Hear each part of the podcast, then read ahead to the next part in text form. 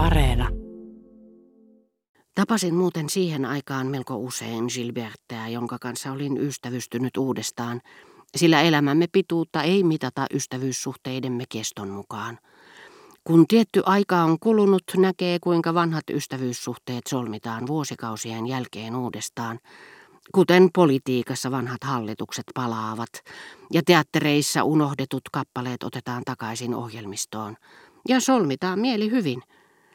Kymmenen vuoden kuluttua toisen syyt rakastaa liikaa, toisen syyt torjua liian vaativa hirmuvalta ovat hävinneet.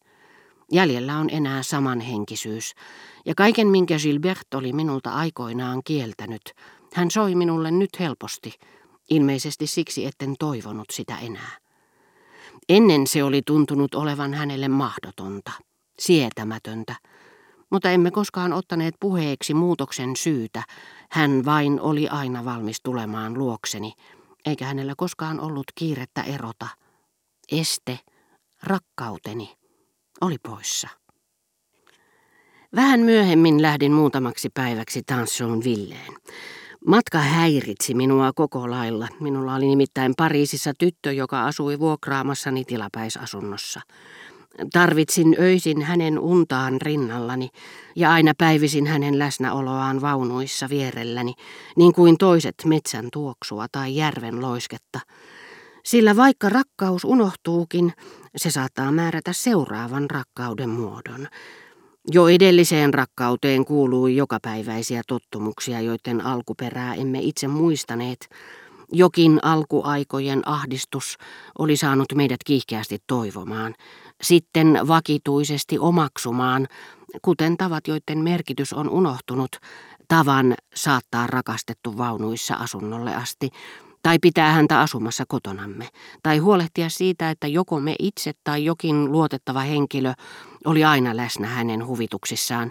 Kaikki nuo tavat ovat kuin yhdenmukaisia valtateitä, joita myöten rakkautemme joka päivä kulkee ja jotka kerran valettiin hehkuvan tunteen vulkaanisessa tulessa. Mutta nämä tottumukset elävät kauemmin kuin nainen, jopa kauemmin kuin hänen muistonsa – Niistä tulee, jollei nyt kaikkien, niin ainakin tiettyjen, keskenään vuorottelevien rakkaustarinoittemme muotti.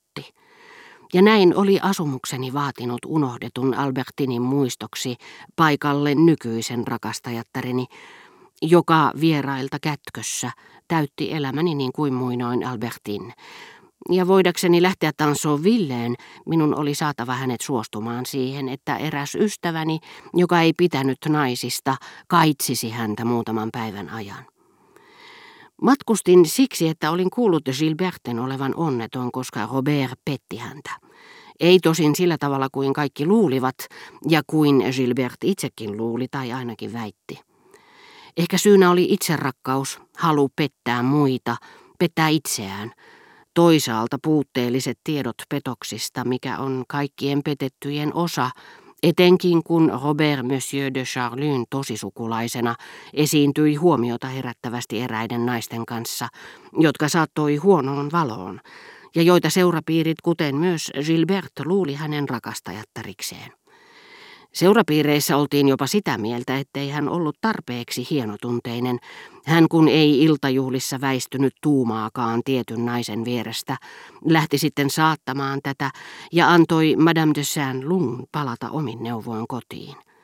Jos joku olisi sanonut, että tuo toinen nainen, jonka maineen Robert tahrasi, ei todellisuudessa ollut hänen rakastajattarensa, tätä henkilöä olisi pidetty naivina ja selviön edessä sokeana. Ikävä kyllä Jypiänin lipsautettua pari sanaa olin päässyt totuuden jäljille. Totuuden, joka suretti minua suunnattomasti. Muutamaa kuukautta ennen tanssuun Villeen lähtöäni olin käynyt kysymässä Monsieur de Charlyn vointia.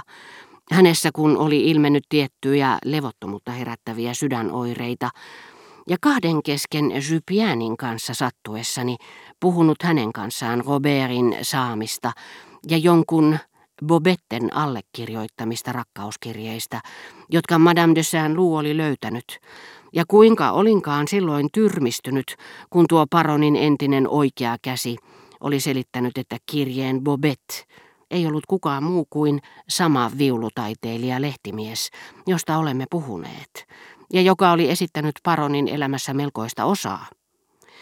Jypiän ei voinut puhua hänestä närkästymättä. Se poika sai tehdä niin kuin hyväksi näki.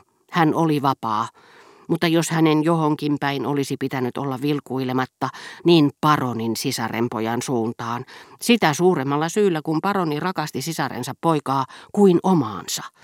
Hänen tarkoituksenaan on rikkoa avioliitto, se on häpeällistä, ja pirulliset juonet hänen on täytynyt sitä varten punoa, sillä Markiisi de luu, jos joku, on luonnostaan kaikkea sellaista vastaan. Eikö hän ole tehnyt kylliksi mielettömyyksiä rakastajattariensa vuoksi? Ei, jos tämä kurja musikantti jättikin paronin, ja halpamaisesti muutakaan ei voi sanoa, se on hänen asiansa. Mutta vikitellä nyt paronin sisarenpoikaa, sellaista ei kerta kaikkiaan tehdä. Sypiän oli suuttumuksessaan vilpitön. Niin sanottujen moraalittomien ihmisten moraalinen närkästys on aivan yhtä vahvaa kuin muidenkin. Sen kohteet vain ovat hieman erilaisia. Sitä paitsi henkilöt, joiden tunteet eivät asiaan suoranaisesti liity, tapaavat arvioida epäonnistuneita avioliittoja ja arveluttavia rakkaussuhteita ikään kuin ihminen voisi vapaasti valita, ketä rakastaa, eivätkä ota lukuun rakkauden luomaa suloista kangastusta, joka niin täysin, niin ainutkertaisesti kietoo rakastetun sisäänsä, että tyhmyys, johon mies sortuu naidessaan keittäjättärensä tai parhaan ystävänsä rakastajattaren, on yleensä ainut runollinen teko, jonka hän elämässään saa toimeksi. Ymmärsin, että Robert ja hänen vaimonsa olivat olleet välirikon partaalla, vaikkei Gilbert ollut ehtinyt vielä kunnolla tajuta, mistä oli kysymys, ja että sovinnon oli rakentanut ja toteuttanut Madame de Marsant, tuo rakastava, kunnianhimoinen ja filosofinen äiti. Hän kuului piireihin, joissa alituinen sisäsiitos ja hupenevat perintörahat saavat suvussa kulkevat paheet ja kompromissit vähän väliä puhkeamaan kukkaan, olipa kyse sitten intohimoista tai raha-asioista.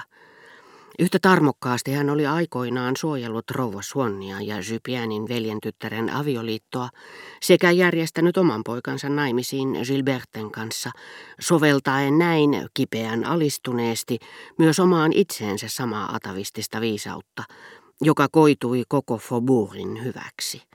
Voi olla, että syy, jonka vuoksi hän tietyssä vaiheessa oli hoputtanut Robertin naimisiin Gilberten kanssa, mikä varmaankin oli maksanut vähemmän vaivaa ja kyyneleitä kuin hänen pakottamisensa eroamaan Rachelista, oli pelko siitä, että Robert etsisi toisen kokotin, tai ehkä saman, sillä kesti kauan ennen kuin Robert unohti Rachelin, ja aloittaisi tämän kanssa uuden suhteen, joka ehkä koituisi hänen pelastuksekseen.